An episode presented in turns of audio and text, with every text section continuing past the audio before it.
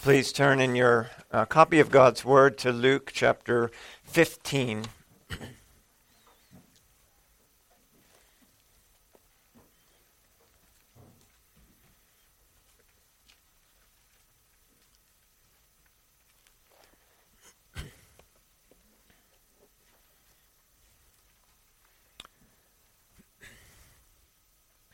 Uh, beginning at the first verse.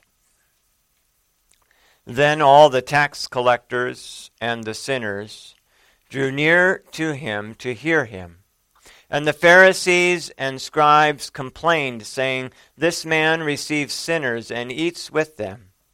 So he spoke this parable to them, saying, What man of you, having a hundred sheep, if he loses one of them, does not leave the ninety nine in the wilderness and go after the one which is lost until he finds it?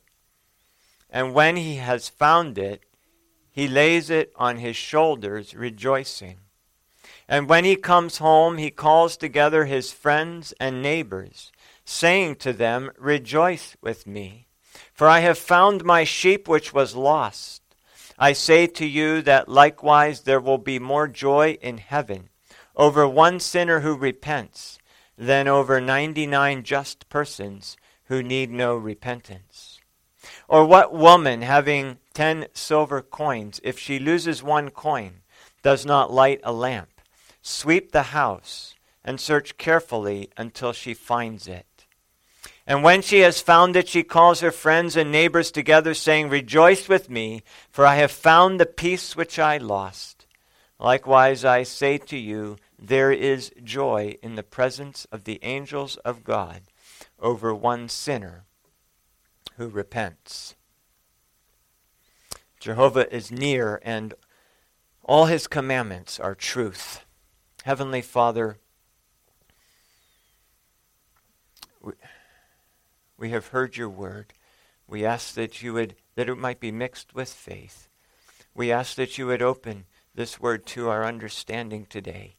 I pray that you would guard my lips from error and that you would cleanse and sanctify to them. And Lord, may you be exalted in our midst this morning. May your excellencies and perfections be shown to us and that we might rejoice in, in the beauty of your holiness.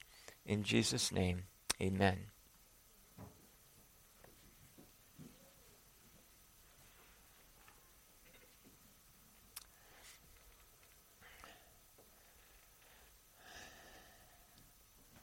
Well, in the history of the church, it has often been the case that doctrinal statements and creeds and confessions are written in response to errors and heresies that have uh, crept into the church and captured the imaginations and the hearts of people. And these creeds are written to, to state clearly and distinctly uh, the truths of Scripture on particular matters. We might think of the early church councils, certainly beginning in Acts 15 with the council in, that met at Jerusalem, the very first ecumenical council that met together to discuss this understanding of the Gentiles being engrafted into the church and what did they, what did what was their position with respect to the ceremonial law. And after great much discussion, they this council drafted decrees that were sent to all the churches for them to keep. It was, it was an, there was an authority that came from that council. Or we might think of the Council of Nicaea that wrote the Nicene Creed in response to the Arian heresy that Jesus was not God, not fully God. Or the Council of Chalcedon that dealt with the two natures of Christ. Well, this chapter is another example of that very same um, of that very same principle. Jesus is surrounded in the, in the beginning of this chapter by tax collectors and sinners. The people, the very people that the Jews avoided. Tax collectors were not necessarily down and out people living on the streets and eating out of dumpsters. They were the up and out people, the up and outcast people, often very wealthy because they had they were the tax collectors. And when they just told people how much tax they were to collect, people didn't have many options any more than we do today. And so they collected often more than more than was just, and they kept that. So they were often wealthy, but they were despised by Jewish society as the tax collectors of most wicked governments are ever since or before and before. The Jewish leaders, namely the scribes and the Pharisees, complain that Jesus is willing to be seen around such people, sinners. Those are the down and out, or the people that society looks down upon as not being up to the, stand, the standards of their righteous society. Jesus was with these people. Many of them, some of them may have been poor and destitute, not having anything. And Jesus is around such people. He's willing to be touched by sinful people. He's even willing to eat with them. Now, we might think that we are uh, willing, that we are like this, that we would be certainly willing to be around all these kinds of people. But just think for a minute what, hap- what would happen if somebody you knew was uh, suddenly arrested and, and charged with a felony, with a crime? If you've ever seen it happen, you know that people tend to want to have nothing to do with them. They don't want to get implicated in whatever uh, happened even if they're even if they're righteous, even if it's an unrighteous persecution. The tendency, our tendency, is to not want to be associated with them, to not have any connection, to not look like we are part of them and close to them and friends with them. And we'll see this happens with Jesus when he is rest- arrested. But Jesus is willing to be around these people. And so the and so the Jews complain about this. That Jesus is, there's somehow there's a fault with Jesus, that he's willing to, to cavort and eat with sinners and tax collectors. And so Jesus, once again, as he has done in the past, takes this occasion of erroneous thinking on, on the part of the Pharisees and the scribes, he takes this occasion to teach about God and his affections and his excellencies and his attributes. This chapter has three parables. We'll only look at the first one, first two this morning, Lord willingly. But each of these three parables that Jesus goes on to recount teach us something about God. They give to us a very simple, very clear, very easily grasped picture of the love that the Father has toward the lost. These are very simple stories. I, I, I suspect that any child here, even young children, could understand these stories.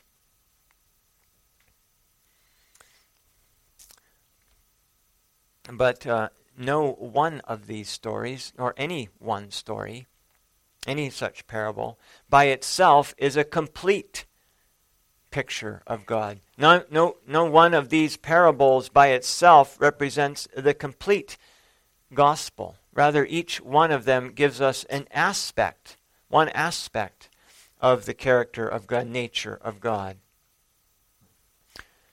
And sometimes um, these may even seem contradictory. For example, in the first two parables that we'll be looking at today, or in the first of the two parables, God seeks the lost.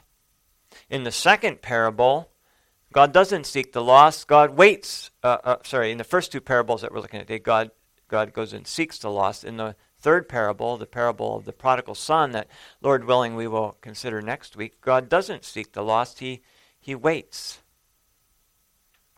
Now, which, which of these is true? Well, they're both true. They're both aspects of God's character. And so we can't we couldn't latch on to one like the parable of the prodigal son and simply talk about God waiting and longing for prodigal children to return. without also seeing these other parables where God is seeking the lost. See, we need both of these aspects of God's character to have a right understanding of God and, and of His gospel. God so loved the world that He sent His only begotten Son, that whosoever believes on Him should not perish, but have everlasting life. Secondly, second observation I would make about these parables is that though they are simple parables, in that they in that they represent God as a father who rejoices, they pose a very deep and difficult question about God. Scripture speaks of God loving the righteous, hating the wicked, rejoicing at things that happen, grieving at sins, growing angry at rebels, and having compassion and pity on cities like Nineveh. And so we might ask, as some people have asked, well, how can God have these affections and still be immutable or unchangeable? How can God be in, a, in what appears to have these be acted upon by things that are happening and still be the immutable, unchangeable God? Well, if we make um, an unqualified statement that God has affections, we can easily and mistakenly communicate that people have the power to disturb God and to, and to make him happier or sadder than he was before, or to provoke him to anger and induce him to do something that he might later regret that he did. And if we or if we say something like that, then we God is no longer immutable and unchangeable. He becomes sort of like the ocean. He becomes like us, changing. Our passions come and go, up and down. And, and we know that is not a right picture of God, the Father. But on the other hand, if we say that God does not have affections, then we can also mistakenly and easily communicate that he's cold, that he's remote, and that he's uncaring. And, and then we would undermine his love and his personality. Because God is represented to us as three persons.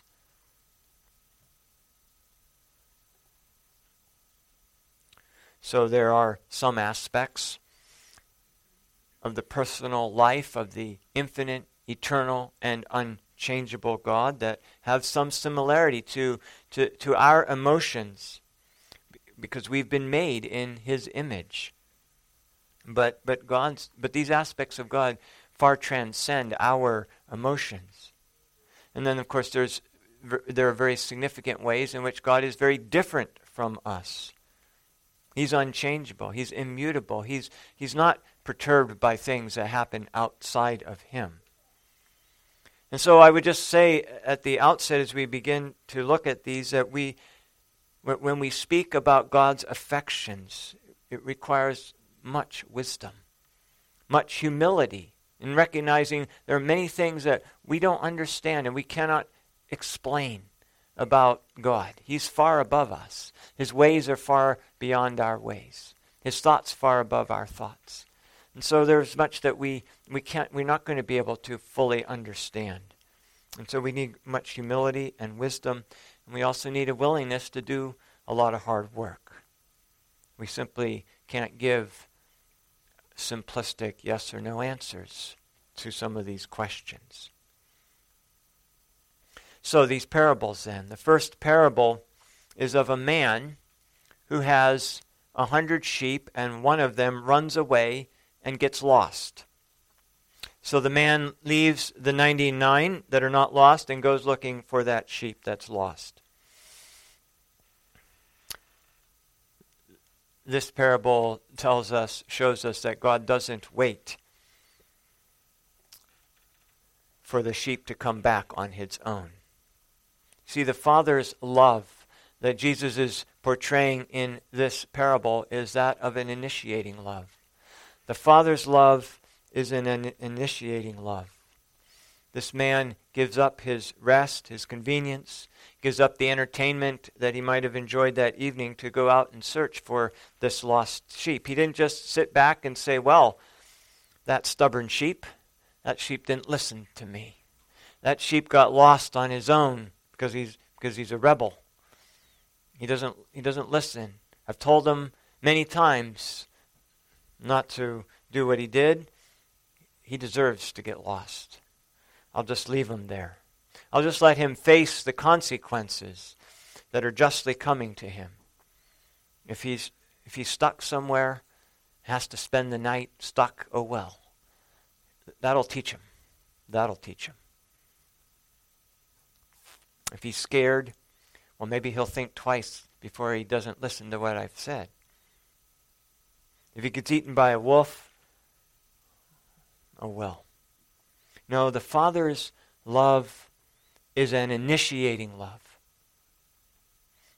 He goes out and searches for the lost. He doesn't wait, sit and wait for the lost to find him. If he did, we never would find him. God the Father goes looking. He takes the initiative. He moves first. See, we, we love him only because he first loved us. He was willing to go look for us when we were lost. God called Abraham out of the Ur of the Chaldees. God called him and said, Abraham, come. Go out from your city of your fathers to a land that I will show you. Joshua told the Israelites that your fathers, including Terah, the father of Abraham and the father of Nahor, dwelt on the other side of the river in the old times, and they served other gods. And then I took your father Abraham from the other side of the river and led him through the land of Canaan and multiplied his descendants and gave him Isaac. God called Abraham. God sought after Abraham. God came after Adam, Adam in the garden, didn't he? Adam ran. God pursued him. Adam, where are you? And God confronted Adam in his sin. But he also gave to him that promise that from the seed of the woman would come the one who would crush the head of the serpent. He gave what what we see and understand as the proto evangelic, the, the, the, gospel.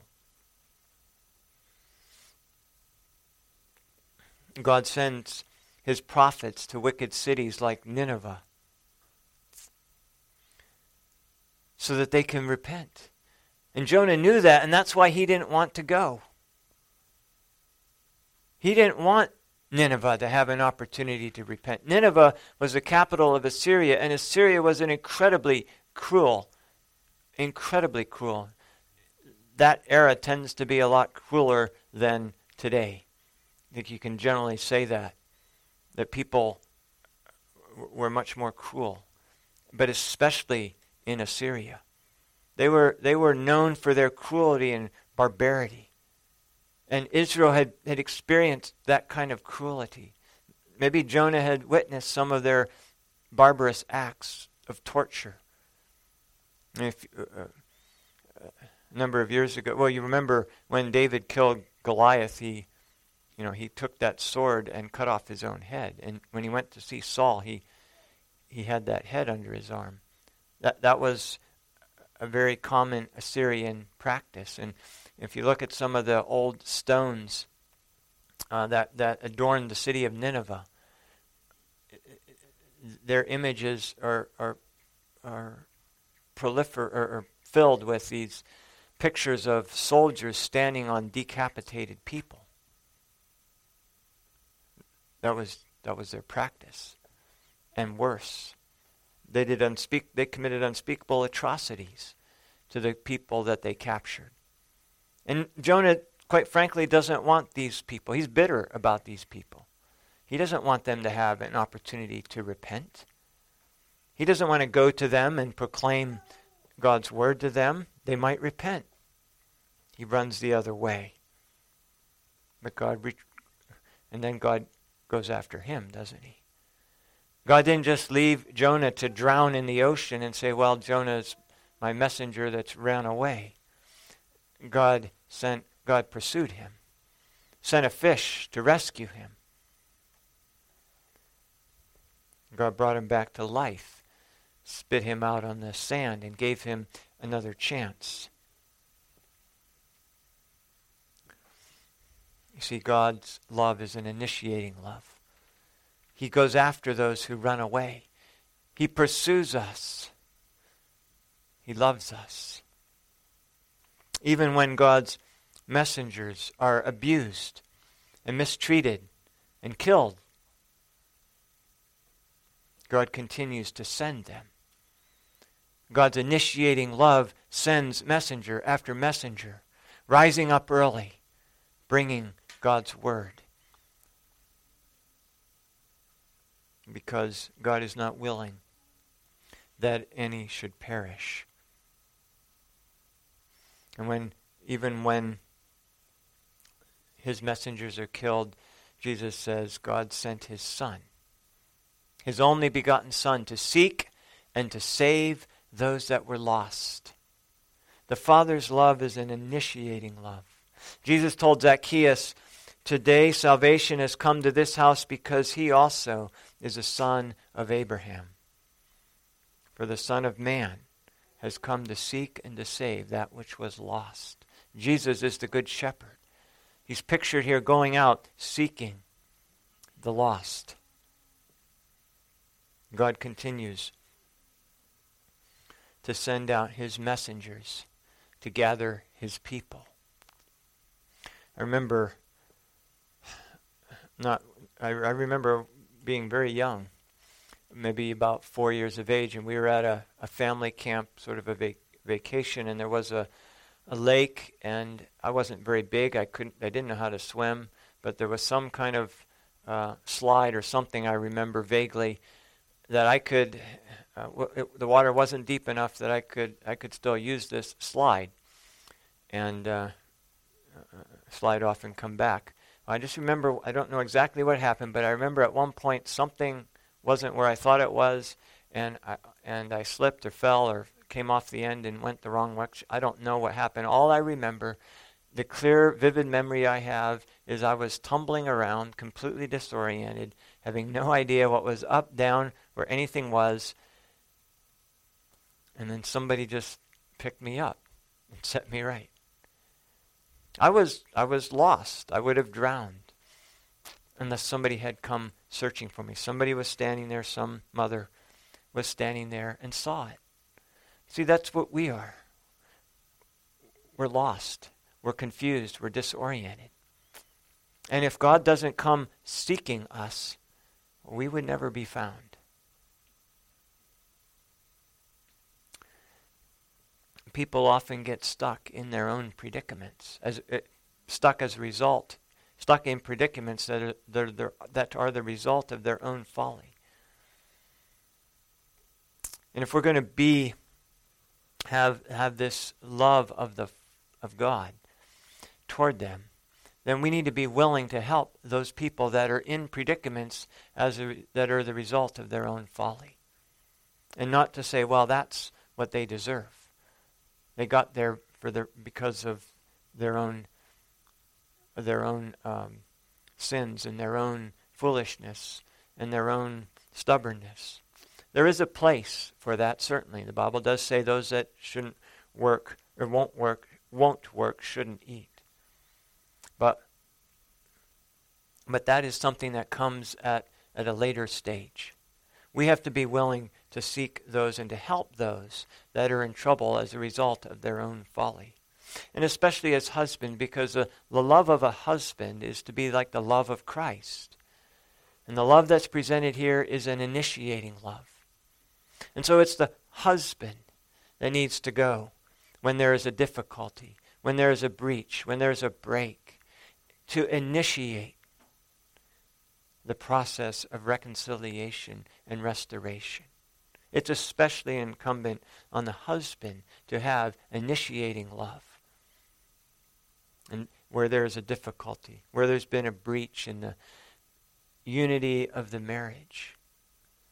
It's, it's, it's husbands, it's our responsibility to imitate this initiating love of Jesus the Christ and, and to seek out our wives. Secondly, the second um, parable is of a woman who loses a piece of silver. It's a Greek coin, a, a drachma. And it's probably worth about as much as a denarius, a, a, uh, Roman coin that's worth about a, a one day's wages. So this woman has, has lost this coin. That, um, th- this may have been uh, part of a 10 piece um, piece of jewelry that married women might have worn, much like married women wear a, a um, wedding ring or engagement ring today. And she has lost this coin. Now, the interesting thing on, about this picture is that it is of a woman and not a man. God created men and women in his own image. Both are created in the image of God. But men and women are ontologically different. Men and women have different natures. I'm sure you anybody that's married knows that. Very different natures. One is male and one is female. Different strengths, different weaknesses, different callings. But both are in the image of God.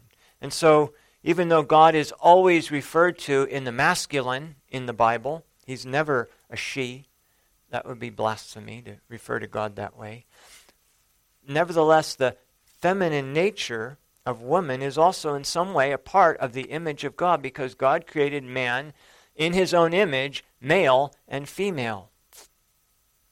And so in this parable, it is a woman that is represented as doing the looking.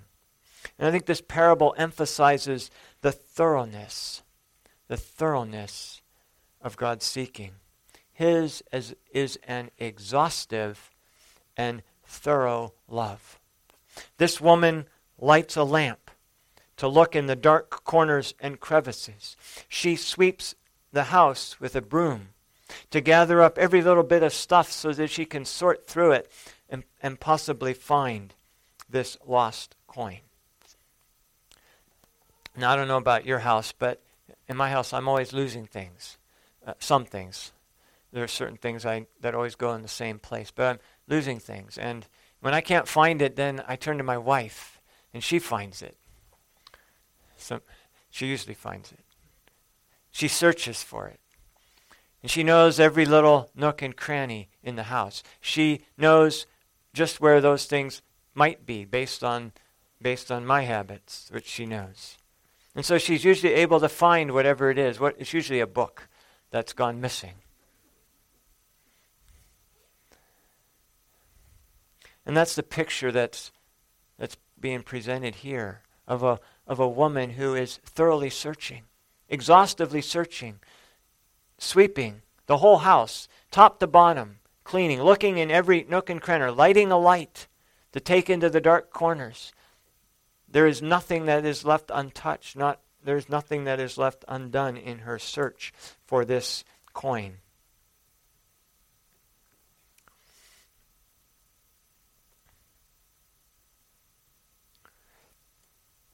This is, this is again a picture of God's love for us. That His love is exhaustive, his love is thorough. There is nothing that He leaves undone in seeking for us, in saving us. And just think of all that God did in the plan of salvation. From appearing to Adam and Eve and, and giving to them that promise that 4,000 years later would be preserved and, and fulfilled in Jesus Christ And think of all the things that he did throughout the four, those 4,000 years to send promises, to send types and shadows for, for our instruction that would point toward Christ, to, uh, t- to take the, his children and his people through many situations, to teach and to train them, all for our benefit. These things, the Bible says, were all written for our benefit, that we, through the patience and comfort of the Scriptures, might have hope. Think of God sending his Son, Christ, coming to earth and living for, for 30 years, growing up, first under the being in subjection to his parents, and then beginning a ministry for three years. The whole time, completely living under in perfect obedience to the law of God, enduring all the all of the pains and afflictions of life as a human, living under imperfect parents who didn't always get it right, and yet living in perfect submission to them enduring the cross and despising the shame. All of this God did that we might be found to seek to seek us to bring salvation to us.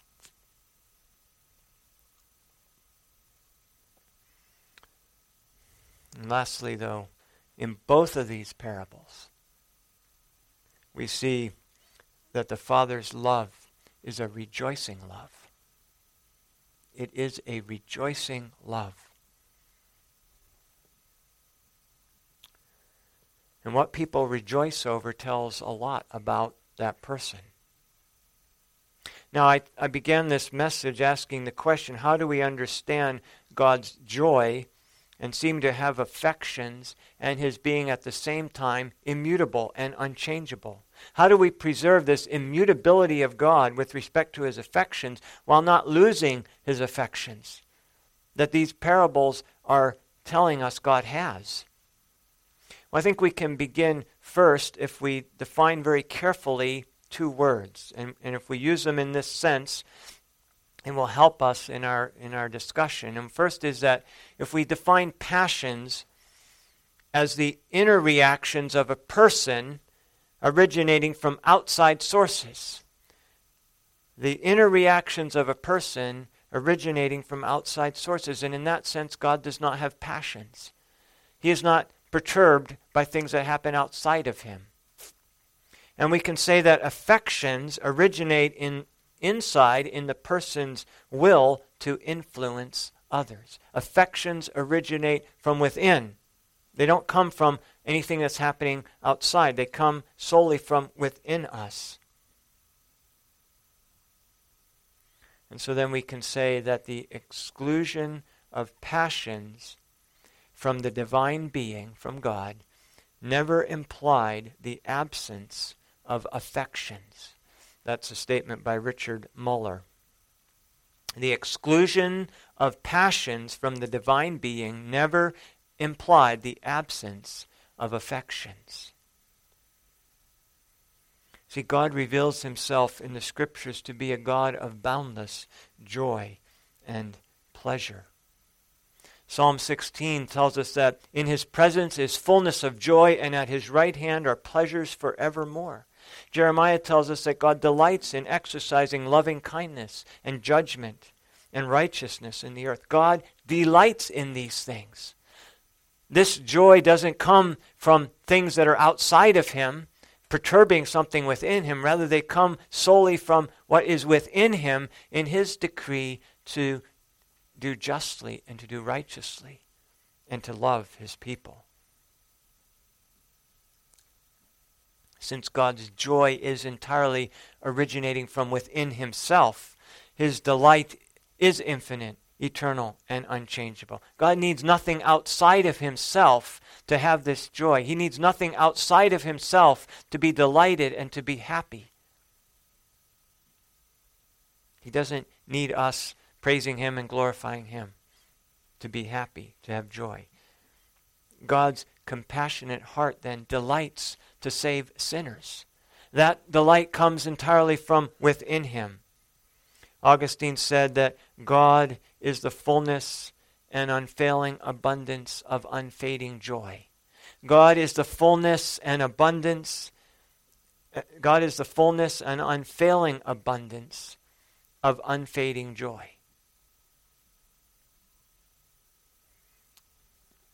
And God's joy, though, is not confined simply to himself, but also to all that he has made. And so we can say then that God's joy should not be interpreted in such a way as to add to God's happiness or to give him some benefit. This joy, this pleasure, this rejoicing that Christ speaks of that God has, this shouldn't be interpreted as adding to God's happiness or giving him some benefit that he did not already have. But at the same time, God does rejoice. God does joy in his people. See, and the same thing could be said about his anger. His anger does not arise from any threat to him. Any men get angry when they lose control and they get frustrated and rage, rage can well up in them. Unrighteous anger that's why the bible says not to be quick to anger. And that's the result of us losing our what we want to happen. That never happens to god. He, his anger is not because he doesn't like the, something that happened and he's losing control no John Murray said, and pardon the lengthy quote, but I thought it's worth reading. John Murray said, It is unnecessary, it, and it weakens the biblical concept of the wrath of God to deprive it of its emotional and affective character. Wrath in God must not be conceived of in terms of fitful passions with which anger is frequently associated in us but to construe God's wrath as consisting simply in his purpose to punish sin or to secure the connection between sin and misery is to equate wrath with, with its effect and virtually eliminate wrath as a movement within the mind of God. Wrath is the holy revulsion of God's being against that which is the contradiction of his holiness. Wrath is the holy revulsion of God's being against that which is the contradiction of his holiness. But, but he says also that we should not deprive it of its emotional and affective character.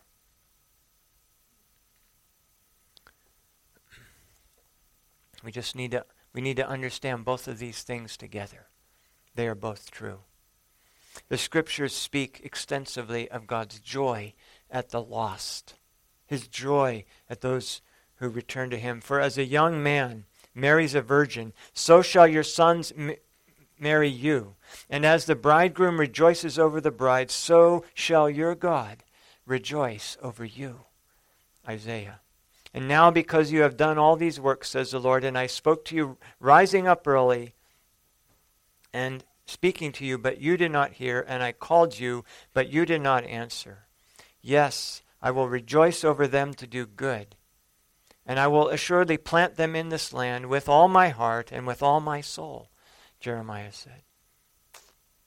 Do I have any pleasure at all that the wicked should die, says the Lord God, and not that he should turn from his ways and repent? For I have no pleasure in the death of one who dies, says the Lord God. Therefore turn and live. Say to them, As I live, says the Lord God, I have no pleasure in the death of the wicked, but that the wicked turn from his way and live. Turn, turn from your evil way. For why should you die, O house of Israel? Those are all from Ezekiel. How can I give you up, Ephraim? How can I hand you over, Israel? How can I make you like Admah? How can I set you like Zeboim? My heart churns within me. My sympathy is stirred. God says of his people Israel through Hosea the prophet. Or this one, I'm sure you all know. The Lord your God is in your midst. The mighty one will save. He will rejoice over you with gladness. He will quiet you with his love. He will rejoice over you with singing. That's our God. His is a rejoicing love. And he is not willing that any should perish, Peter says, but that all should come to repentance. And he now indeed does call all men everywhere to repentance. That is his desire, and it is his delight. And he rejoices when one sinner comes to him. Let us pray. Heavenly Father, we thank you that your love is a rejoicing love, that it is an initiating love that seeks after us and looks for us, and that it is such a thorough and exhaustive love that it leaves nothing done, that all of your, your people uh, should be gathered to you. Lord, we praise your grace and your loving kindness. We praise you whom we cannot, whom our minds cannot understand, whom, we, whom our thoughts cannot contain. We praise, Lord, your great and infinite wisdom and justice and goodness and mercy. And we ask, Lord, that you would grant to us perseverance that we may rejoice in these things all the days of our lives. That we may be led by your counsel and afterward received into glory. Lord, this is our hope and this is your promise that you are able to keep us from stumbling and to present us faultless before the presence of your glory with great joy. And Lord, we do delight in you and do love you because of your initiating love to us. In Jesus' name, we offer this praise. Amen.